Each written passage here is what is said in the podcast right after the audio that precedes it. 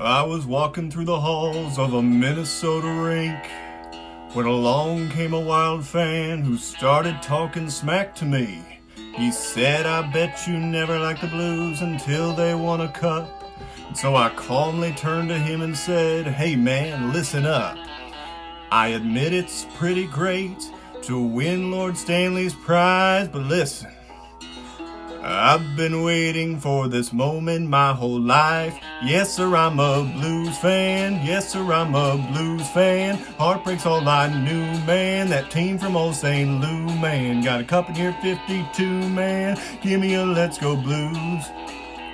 I know Arbour, Unger, Picker, Plager, Rab, McDonald, Schock, Hall, Chris Moore, Patey, Harvey, Jimmy, Robert, Sabourin, Berenson, Thompson, Eggers, Hess, Roberto, Pierre, Plante, Jacques Plante, Gossip, Merrick, Vince, Urbano, Stevenson, Davidson, St. Marseille, McCreary, Leftley, Ecclestone, Huck, Palace, Harry, Talbot, Keenan, Stanley, Yassi. Yes, sir, I'm a blues fan. Yes, sir, I'm a blues fan. Heartbreak's all I knew, man. That team from old St. Lou, man. Got a cup here, 52, man. Give me a let's go blues.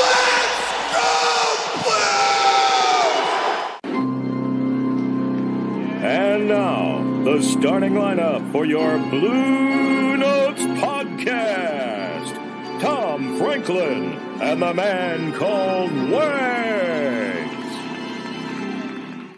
Thank you, Tom Calhoun, and welcome to Blue Notes, located on the best city on the Mississippi, the best in the Midwest. We've got that Stanley Cup power too sweet to be sour. And if you're still clueless, we're talking about St. Louis. This is your home for St. Louis Blues coverage on the Hockey Podcast Network. I am your halfway competent co host, Tom Franklin, joined as always by my better half in this podcasting venture, the man called Wags. How's it going, bud? Oh, it's going great. Uh, it just been another interesting week as we lead up to the start of the NHL season, and we thought we were going to be uh trying to find things to talk about. Well, guess what? The NHL and the Blues did just enough for us to talk about today. Well, yeah, we were just going to have our friends at the Quack Report on this uh, episode, and we still are, uh, just for kind of like a getting to know you kind of a um, you know conversation about the Ducks and the you know the Pacific Division as a whole, and uh, we'll be joined by them here in a little bit. But Monday, uh, some things dropped, and uh, we need to talk about those things. Uh, first things first.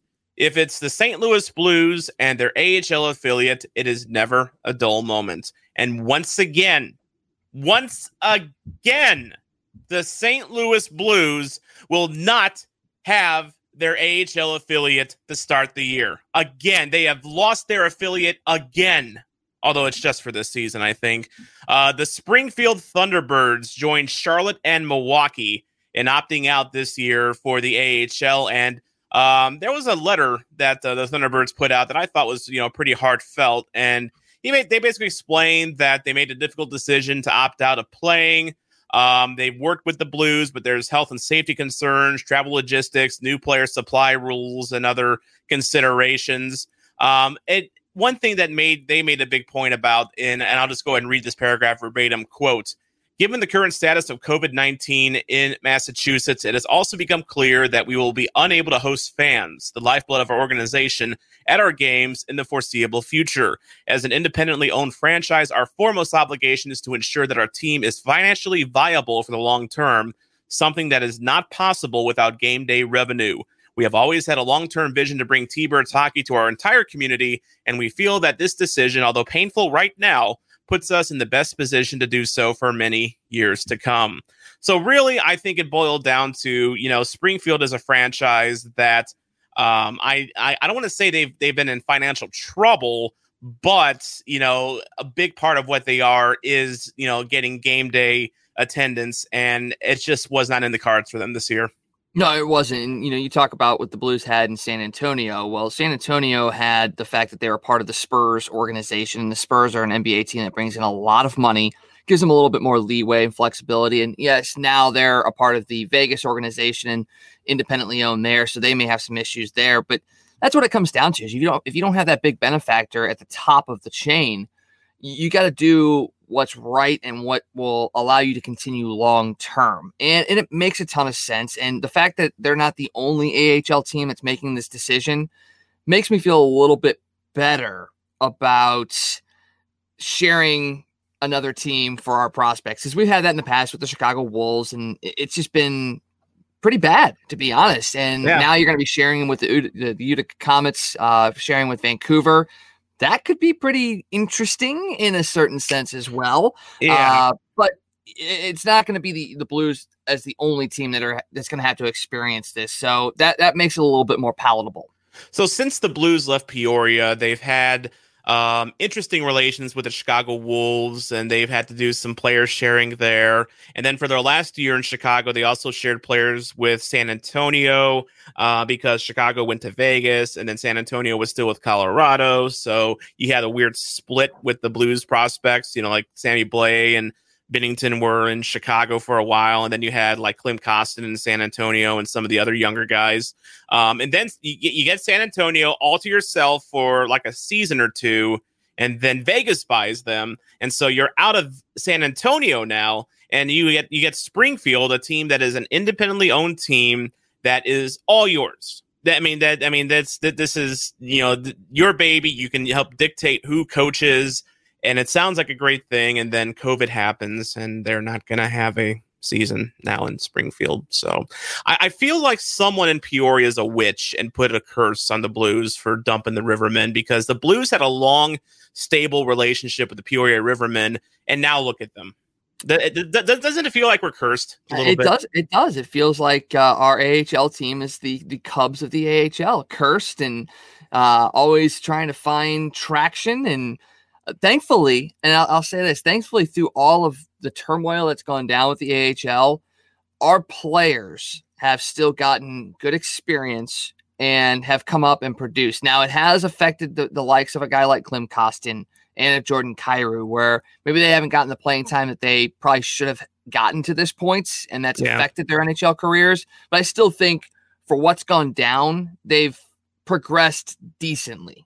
Yeah, absolutely. And it's just I'm looking at the AHL 2020-21 divisional alignment right now, and the Spring and Springfield, along with those two other teams, basically cuts the Atlantic in half. You have a three-team division in the Atlantic: Bridgeport, Hartford, and Providence.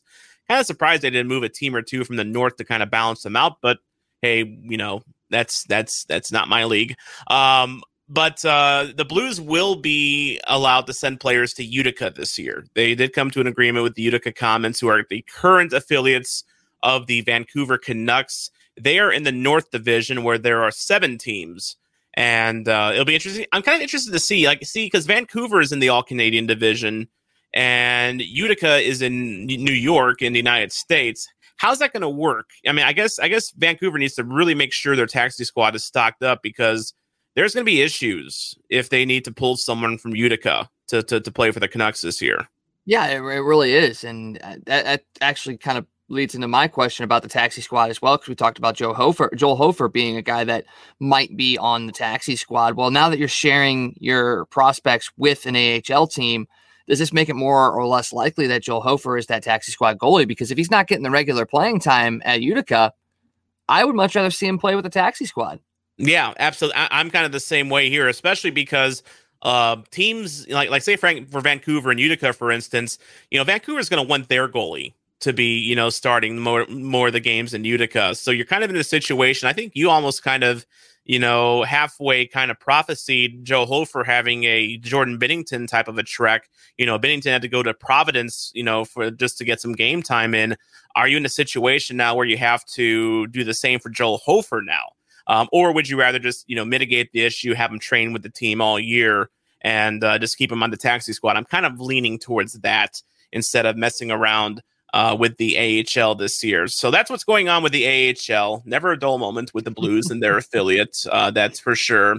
Uh, moving on now, so we've we've covered that. We need to cover the other uh, big thing that came out on Monday, and that is the starting times for the St. Louis Blues this season, and it seems like the uh, N- uh, NHL officials heard our pleas and have. I feel this is a pretty fair breakdown. Uh, if you're watching this, uh, I have Jeremy Rutherford's tweet of the breakdown of start times, the Blues 28 road games in Central Time.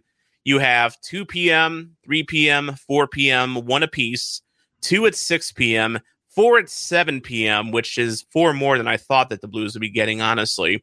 Um, but then you do have some late starts. You have an 8 p.m. Central Time start nine times. That's the most, which is still better than 9 p.m. for, for most of us. Uh, 8:30 p.m. two uh, two times, 9 p.m. five times, 9:30 p.m. three times, including the opener against Colorado. So um, I'm glad they put out the start times. I'm glad we know what they're going to be now, and I'm glad that they're, for the most part, I feel pretty fair. Yeah, I mean, if you think about it, ten of the games after starting after eight o'clock, ten of fifty-six.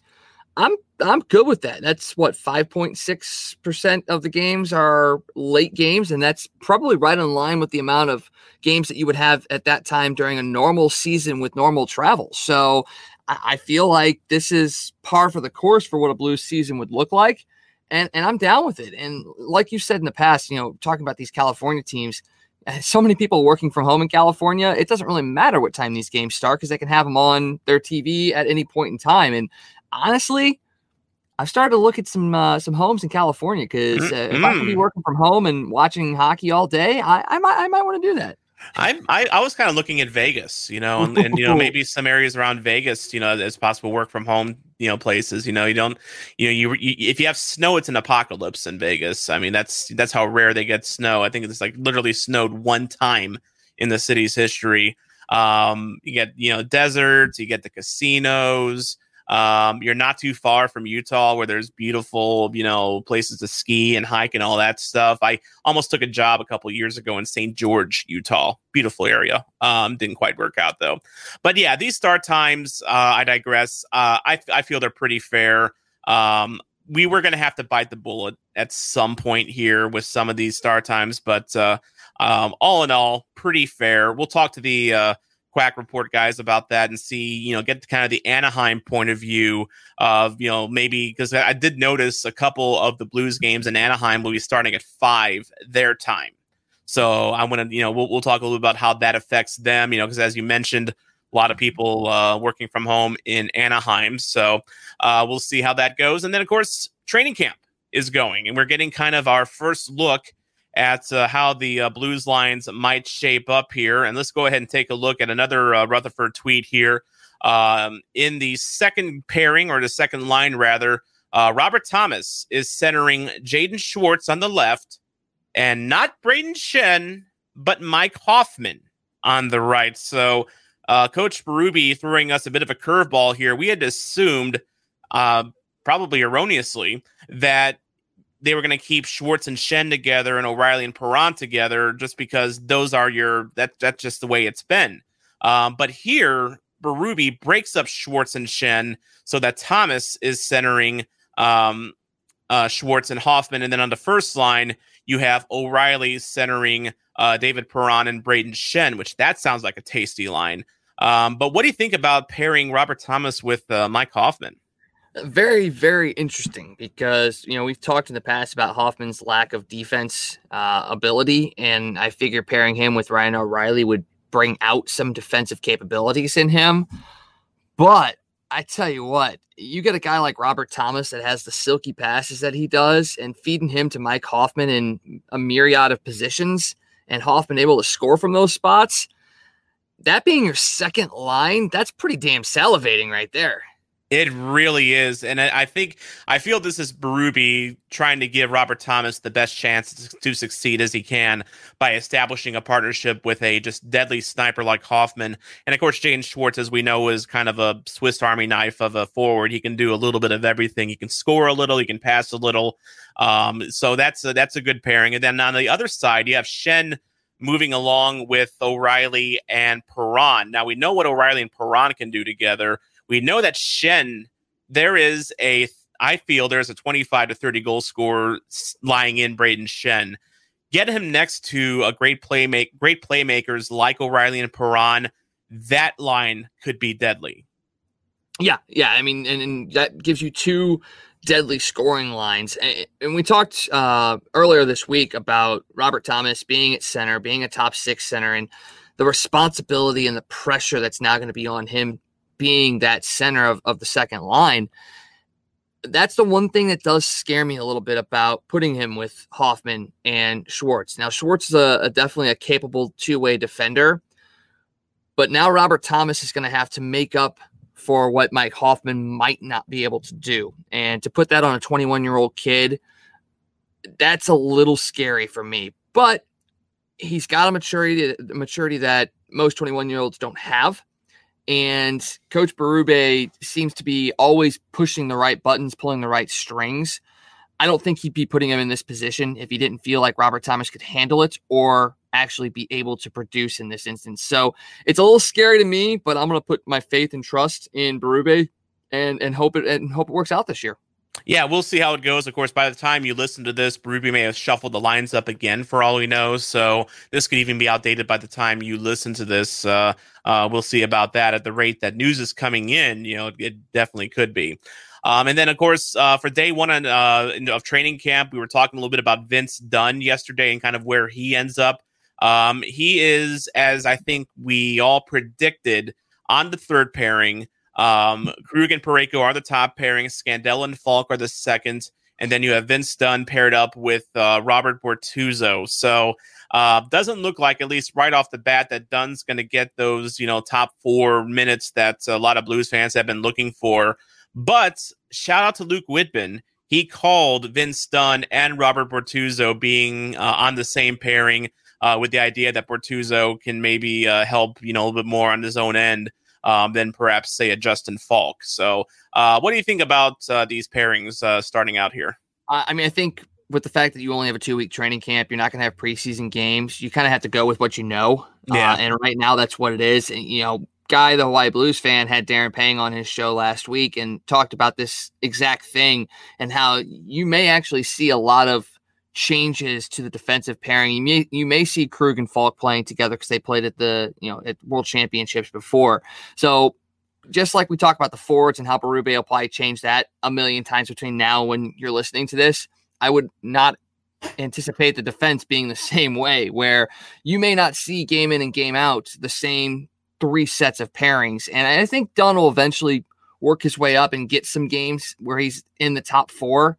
Um, I think you'll see him play with Parayko in certain instances, especially against certain teams. And I think you're going to see a lot of more matchup play with what's going on right now in the league. So don't don't set this in stone as what you think this is your three pairings are going to be because you also have to think you got Gunnarsson and Perunovich and Mikkola that are going to need to filter into this as well. So expect to see a lot of different pairings throughout the next, you know, 56 games. Yeah, definitely, and, and it still wouldn't surprise me. Like, like I, I can tell these pairings are like the idealistic pairings based on what you know about these players going into the season. But you know, if if, Dunn develops, if uh, Scandella kind of falters a little bit, you know, I wouldn't be surprised if we saw something like a Dunn and Parayko, and then you would have like a uh, Krug and Faulk and Scandella and Bortuzzo, something like that. You know that Berube's going to flex his lines a little bit, and I'm sure Dunn will get his chance. Um, I do like the first comment though by uh, the uh, typical blues fan there, Mike Finkelstein on Twitter. Honestly, just put Dunn and Faulk together. Easier for the fan base when the whipping boys are on the ice together. And for the love of God, get Vince Dunn more ice time. So um, you you gotta love that. Like that that guy sounds like an old school like 590 the fan caller. You know, calling Kevin Slaten. You know, with that just this typical St. Louis cynicism. You gotta uh, love it all you got to do is throw up JFresh's, you know, slide of Vince Dunn, and if that doesn't tell you and prove to you that that's a bogus comment, then I don't think anything else will. Because we we talked with JFresh about that. He's never really gone up against these top pairing guys. No, and he, he doesn't track to do well against him. Yes, he's got a lot of high offensive upside, but his defense is never going to be considered elite. And and honestly, I'm still not 100% sold on his offensive capabilities either because we talk many many times about him putting shots into into skates of defenders, especially when it's the last guy back. And Parayko's a guy that's over the years has progressed every year, gotten better at a certain aspect of his game. I look at Vince Dunn, and yes, he's gotten a lot of really really good moments but in certain instances, he has not progressed year over year. And that's the thing I'm worried about. Now, if he goes out there this year and just starts putting stuff on net like crazy and his defensive game ups itself, I'll, I'll eat my words. But I haven't seen that yet, and that's my big worry.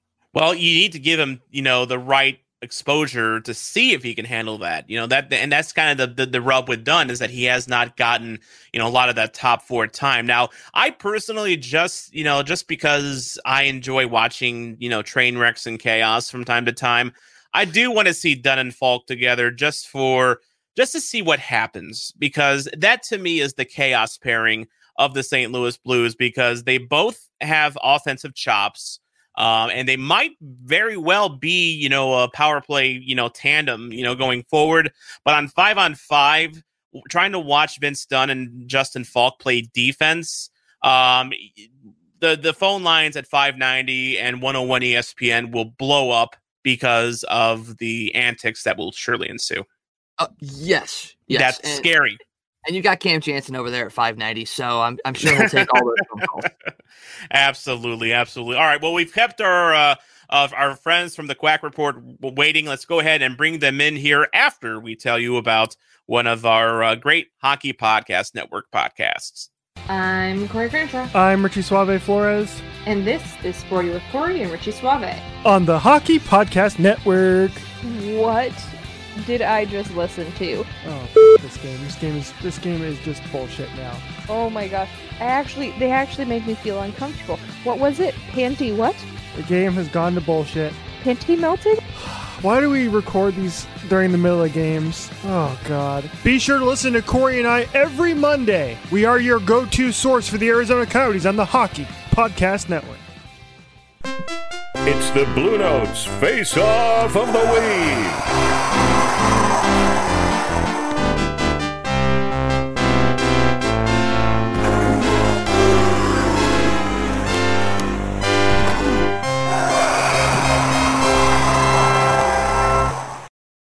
And that beautiful NHL 94 music means it is time once again for our Blue Notes face off of the week. And this time we are joined by the co hosts of the Quack Report on the Hockey Podcast Network, covering all things Anaheim Ducks, Carter Potts and Nate Thomas. How's it going, guys? Doing Pretty pretty, good. good. How about you guys?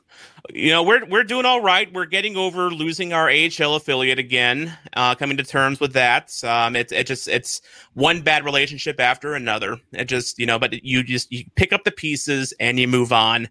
Um, but I'm very excited for this interview. I even prepared for it by uh, you know bringing out Mr. Wild Wing. Um, which, by the way, I was glad to hook one of you guys up with my uh, with my dealer. I'm at my jersey seller um, for the Wild Wings. So Oh, come on. That's what they are is dealer. They're, they're essentially drug dealers. Come Yeah. on. he really is. You know, you Like, know, like we- take a look at the wall behind me. These they, they are drug dealers. So like Look, pro hockey, cool you sh- yeah, all you these guys are drug dealers. you shop at Cool Hockey, you shop at the at the team store, but when you have a guy on Reddit that you private message, you know, for your hookup, that at that point crosses over into dealer territory. Okay, and Ben H Yeah. Sports is my dealer, you know, so so make sure make it make sure to be nice to him. He's he's the guy the guy is slinging jerseys all day long. It's it's crazy. I was Yeah. so close to getting the jersey, but unfortunately, I got reminded that uh, it's my birthday this month, so maybe I won't be getting anything. So, mm.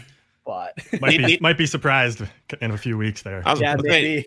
need, need need to you know let your family one of your family members just slip by. Oh, by the way, there's this guy named Ben H Sports on uh, Reddit. He sells jerseys really cheap, and it's my birthday. Uh, Well, Just- Carter, there you go. There's a guy called Ben H Sports on Reddit, and uh, told him my birthday. yeah, yeah. Tell him tell him Tom from St. Louis sent you. yeah. all righty, guys. Well, first of all, you're Ducks fans, but you're also you both are from Lethbridge, Alberta, which is about two hours south of Calgary, and actually not too far from the U.S. border. So, how did you two come to be Ducks fans? Um, it, it was Yeah, kind of an interesting story, actually. So we we started our own podcast a year ago, just you know, random general hockey talk, and had some beers and just hanging out, just for something to do and something for fun. And the the host of the network, Isha and Dylan, reached out to us on Twitter a couple episodes in, and they were like, "Hey, we're looking for people to host uh, this Ducks podcast, and you guys have like great chemistry. You want to join?" And we were like. "W- Well, we don't like the Ducks, and they were like, "Well, well, that's okay. Like we, we have lots of hosts that uh that aren't really fans of their team, but they they grow to like them and do a good job. And we're like, okay, but but we don't really like the Ducks. So uh, eventually we, we hemmed and hawed and we uh, we started hosting it. And um, I, am an Oilers fan, as you can. Oops, wrong side, as you can see by the Nuge jersey here. Yeah, uh, Nate's a Flames fan, so bit of a bad blood there between between us and the Ducks. But we we kind of grew to love them, and you know there hasn't been too bitter of a rivalry between those teams in the last couple years. So yeah, we, we kind of just uh, grew with the team and appreciated them for what they did, and then eventually bought jerseys for ourselves, and now we're we're Ducks fans. I, yeah, I, am actually even looking for my third jersey right now. I have the orange alternate, and I did get my hands on uh, an original like Mighty Ducks jersey. So, Oof. dude, nice. you probably paid a pretty penny for that too, because those aren't you know very out there on the wild.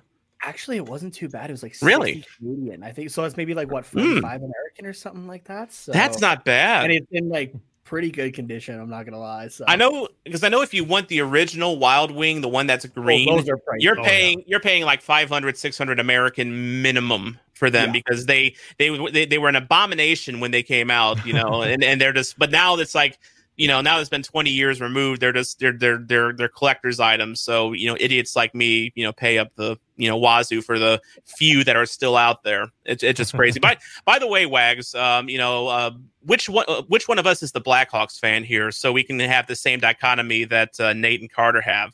I can imagine, I can imagine co-hosting a podcast with a Blackhawks fan. So Oilers and Flames, that's interesting. Well, yeah. I'll, I'll, put it this way: it's probably going to be me because I like the Blues reverse retro jersey and it features the red. So I guess I'm going to be pigeonholed as being the Blackhawks fan. You also dated a, you also dated a Chicago Blackhawks fan, I did. I did. So. Yeah, unfortunately, I probably will be the Hawks guy. he's got he's got the dark side in him already. It's it's it's terrible. It was interesting on our uh, on our first show that we started too because we had a third guy for a little bit and he was a Colorado fan, so mm. it was mm. like a three way rivalry between all of us. So those episodes got pretty heated when our teams played. yeah.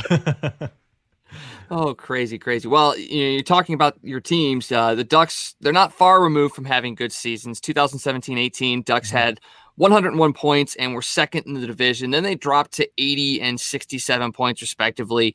Uh, from what you guys have seen, what is probably the main reason for the drop off in those recent years?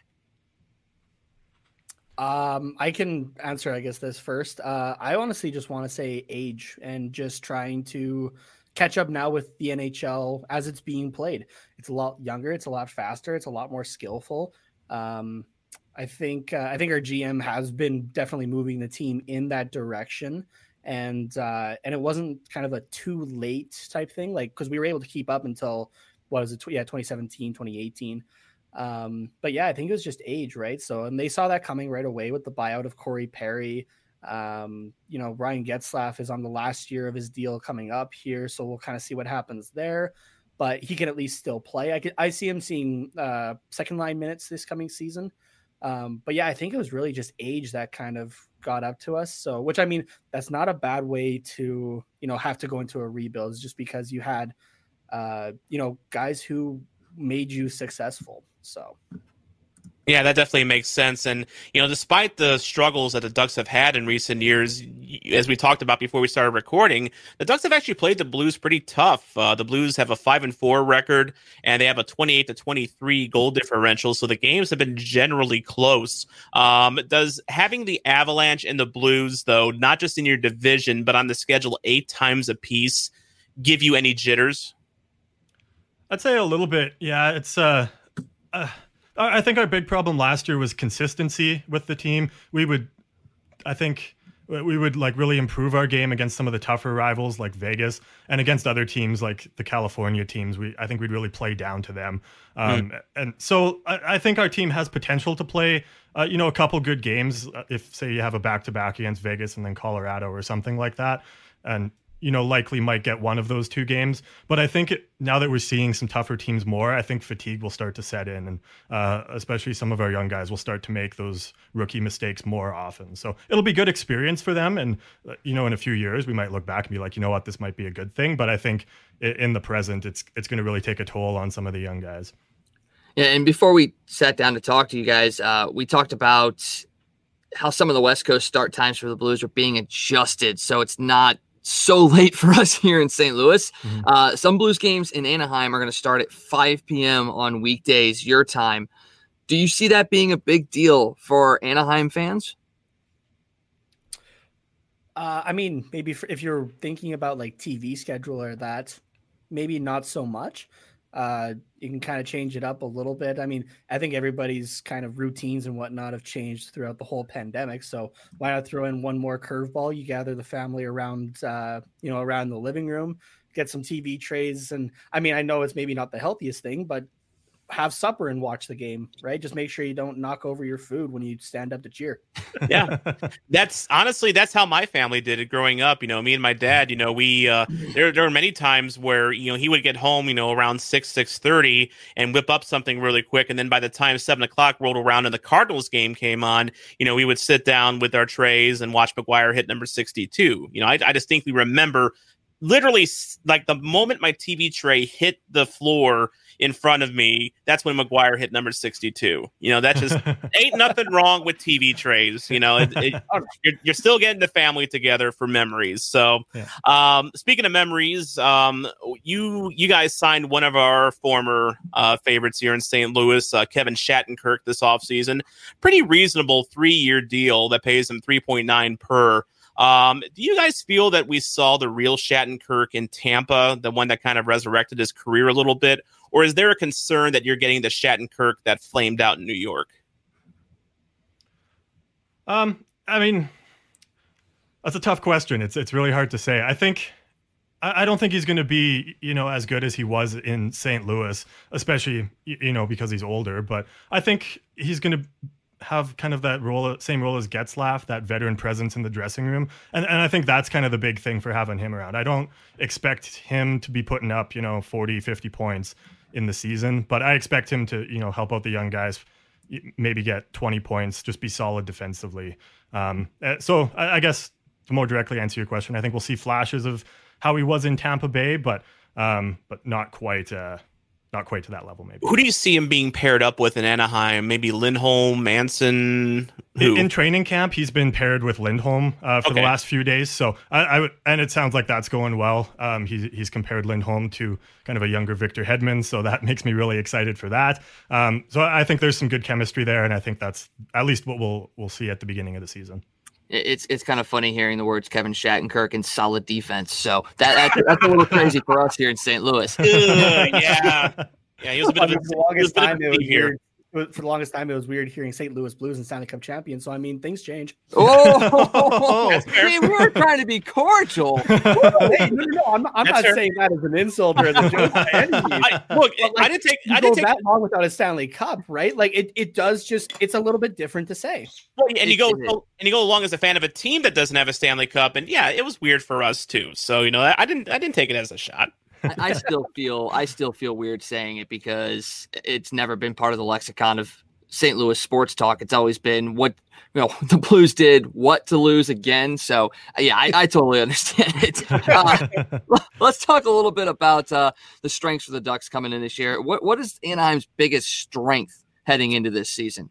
Uh, I want to say right away it's goaltending, and that was the biggest strength last year. Also, uh, you like Carter talked about uh, our consistency last year. That was the one consistent every single game, whether it was John Gibson or Ryan Miller and net. You knew you had you had a shot at winning with either one of those guys in net. It was whatever the other uh, forwards and defensemen really did that would get you a win or not. So. Yeah, I agree, 100%.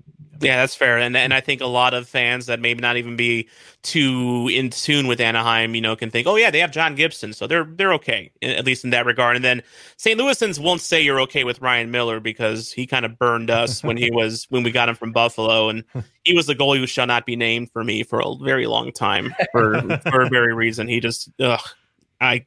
I, I've recovered. Um, so, so, so, if your strength is that is in net, what's your biggest weakness? Um, I I would just say putting pucks in the back of the net. We we don't really have that bona fide number one uh, goal scorer or, or point scorer. Um, and that that was one of our big things last year. Is you know our, our top guy had you know 40 points near the end of the season or, or 50 points. So not bad but also not great like you know some of those teams where they have one or two players that are up in the the 80s so I, I think we just need to find or develop that that number one shooter or just someone that puts more pucks on net. I mean, like it's it's kind of a double-edged sword almost in a way where like we would like to have that main guy to go for for the offense, right? But at the same time, it's nice that the points were so kind of almost evenly distributed across the team, right? So it showed that it was a real team, I guess. Mhm. But yeah, definitely would like to, you know, obviously see more points come from uh, as many players as possible. Well, and I guess in that same vein, then who is the breakout player that fans should be looking for? Obviously, you got guys like Milano and Rakell and Silfverberg, but is there one person on this team that you're you're going to be looking at as being the breakout star? I'm really excited personally to see Sonny Milano just off of the few games that we had from him last year before the pause. Uh, he and Ryan Getzlaf, especially, and we talked about this on uh, our most recent episode as well. Uh, I'm not sure what it is exactly, but they just picked up chemistry right away. And it did kind of surprise me being like Ryan Getzlaf, an older player, and Milano, a younger player, if you want to call him that. Um, but yeah, just the way that it worked out seemingly right away. Um, so I'm interested to see more uh, Milano with Getzlaf, but Milano in general. Yeah, and I'd say Trevor Zegras as kind of like a I don't I don't want to say sleeper, but you know, kind of more of a hot take, I guess, uh, for for making the team this year. I I mean, he's been awesome in, in the World Juniors for Team USA, so I'd really like to see him at least get a shot um, and get his seven games in for the team, and, and hopefully he can get you, you know most of a season in and you know get some experience in the NHL. So Yeah, good choices there, but we're disappointed that you didn't say David Backes was going to be the the breakout star. You know, I mean, the the the the what is he like 38, 39 now? We Yeah. still we still like we still like Backes here in St. Louis. I mean, he's I guess he's going to be a fourth liner. You know, maybe a taxi squad guy for you guys this year. Yeah, I'd probably say that. So Yeah, Yep, no, I I don't doubt that. We're, we got a couple of those here in St. Louis as well. Uh, one of them just retired. Yeah, yeah, one of them did just retire. Alex Yeah, Steen. Steen. Uh, uh, I haven't looked at that uh, Western Division. We made our picks earlier this week on what, how we thought it was going to shake out. We had Anaheim somewhere in that fourth through sixth place mix. And really, how do you guys see the entire Western Division playing out, and where do you guys see Anaheim falling? Um, I think that four to six range is is pretty reasonable. Um, probably more so the six than the four, but um, you never know. Anything can happen uh, throughout an NHL season. So um, I, I kind of think of it in as two groups. You know, you got the Vegas, uh, Colorado, St. Louis, and um, oh, who's the other one I'm missing? Uh, Vegas. Arizona? Uh, I was thinking Minnesota. So I guess Ah. those those three, I- I guess those three, and then the other ones, the California teams plus Arizona, uh, kind of, and I guess Minnesota being in the uh, kind of that in between one. So th- those are my three groups. Um, so I- I, I'd say, I guess probably more five to seven i- is where Anaheim would be, and it's really tough to say. I feel pretty confident in saying that four to six range as well. Uh, but I think it's more dependent on not necessarily the Ducks themselves, but Minnesota and Arizona specifically. Like, I mean, there's always the joke of, you know, the Minnesota mild, and that's what they've been forever. They've always been that middle team. They they can be they can be all right. They, yeah, exactly. It's Yeah. there's not Boring. a whole lot going on. Um, so I mean, if Anaheim gets a jump on them, they could easily be above them.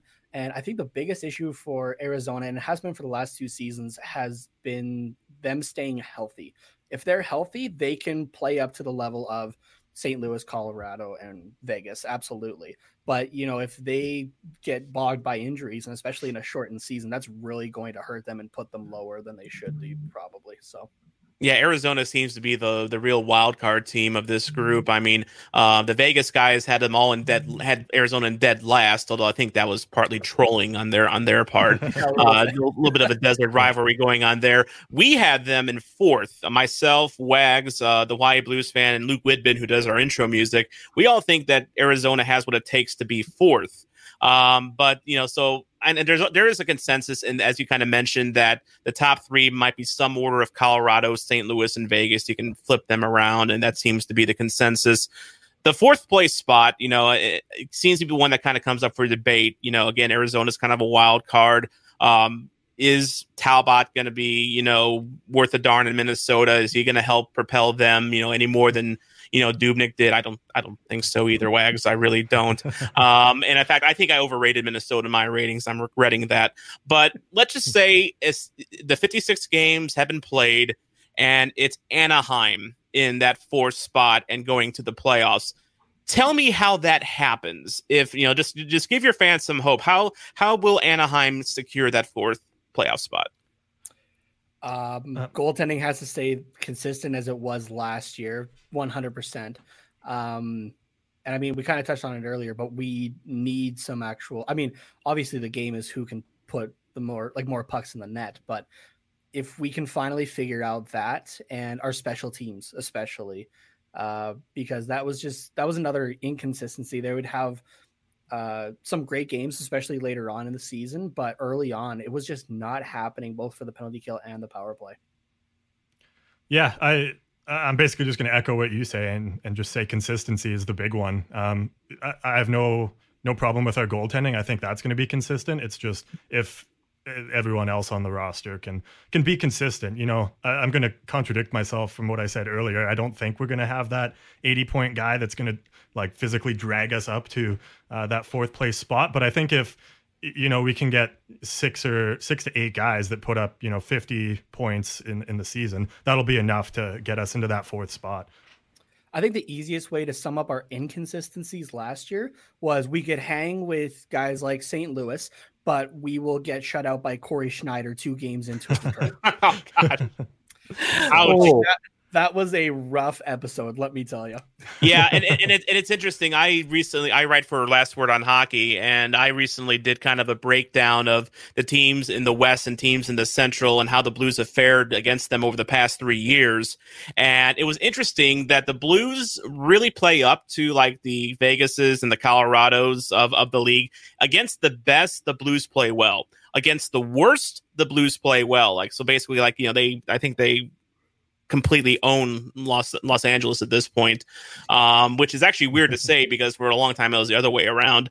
But it's that like, but it's that like nougaty middle that all, that, that the Blues have issues with. Like you know they they they they tend to play down to teams, kind of as as you mentioned, and uh, sometimes they take the their foot off the gas pedal. Like for instance, our bogey team. In the West, the team that we're probably wags, and you can confirm this, that we're most scared of is Arizona because Arizona owns our asses, and I don't know why. Well, they're I the really only don't- them in Nashville. I mean, when you did your Yeah. comparisons, th- them they in Nashville were the only teams that we had negative goal differentials against, and Yeah. it's because they play the same style as the Blues in a sense. And whenever you're going up against a team that mirrors your style, there's going to be a struggle, and the Blues just can't seem to get over that hump. Yeah, definitely, and it's it's it's an interesting problem to have. And by the way, Wags, you mentioned our rivals, Nashville. Um, we're going to give you guys, Nate and Carter, a chance to talk some smack to any THPN podcast right here, right now.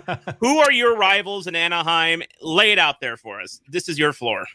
I'm probably never going to get invited onto the show again, but I'm going to go with San Jose and the Stick Hungry Boys. Good choice. yeah, What do I was gonna say the uh, the LA Kings, so I guess we're just bashing on the rest of California here. So, so, so it really is a three-way triangle of hate in California. yeah, pretty pretty much. much. Yeah. Very, very interesting. Very interesting. Well, uh, Carter, Nate, uh, where can we find you guys on Twitter or on, on social media anywhere? Well, you can follow our show, The Quack Report, at Quack Report Pod on Twitter and Instagram. Um, we also live stream our episodes every Sunday, which you can catch on the Hockey Podcast Network's YouTube and Facebook page. Uh, and then you can follow myself at Carter underscore Potts, P O T T S underscore 97. If you're watching the video, it's just in the lower left corner of my video here. Gotcha. And if, and uh, if you want to find me on social media as well, you can find me on Twitter at Tate Nomas. That's T A T E N H O M A S. All right, very good. The Quack Report representing the Anaheim Ducks, a team that the Blues will be facing eight times this season. Uh, looking forward to that. And uh, any final thoughts, Wags? No, just a great conversation. It's great to meet the the rivals in a sense, especially from the western side of the country, because we're used to the central, and now that we're in the west, it's it's nice to get to know the people that are going to be covering those teams as well. Yeah, and it, we're getting to know our friends at Ve- in, with Vegas Nightly, Weekly Nightly, uh, a little bit more because they love to remind us that they signed Alex Pietrangelo this offseason. um, and they're gonna they're gonna rub it in our faces anytime they can. As Who's Wack- got a cup? Who's got a cup? yeah, we got that cup. We, we we we not only did we go to the dance, we finished the dance. So Vegas can't say that at the moment, and half their team's probably going to be traded away to accommodate Pietrangelo. So you know what? Hell, Yeah, I mean we're Yeah, we're, we're wrong. yeah, exactly, exactly. It, it's just such a weird situation there, and uh, they probably won't be on our show anytime soon either. so uh, you know, we're going around meeting our new neighbors in the west. Uh, they might be last if we get them on at all at this point. So, alrighty, guys, that'll do it for us here at Blue Notes. We want to thank you for listening and watching because without you, there is no me, there is no Wags, there is no Quack Report, and there is no Hockey Podcast Network. I'm Tom Franklin, reminding you to not be a chump and always play to the whistle. A reminder that you can follow Blue Notes on Twitter, Facebook, and Instagram at Blue Notes Pod. I'm the voice of the blues, Tom Calhoun. Jeremy Boyer, play us out.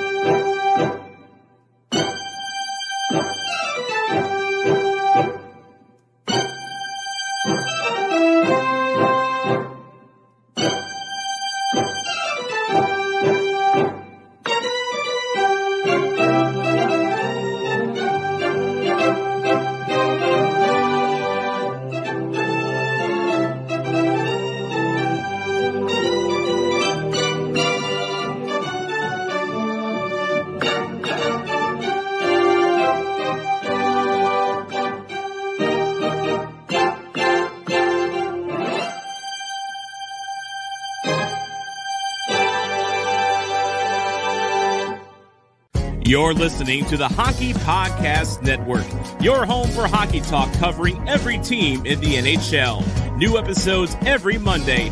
Download at the hockeypodcastnetwork.com or wherever you get your podcasts from.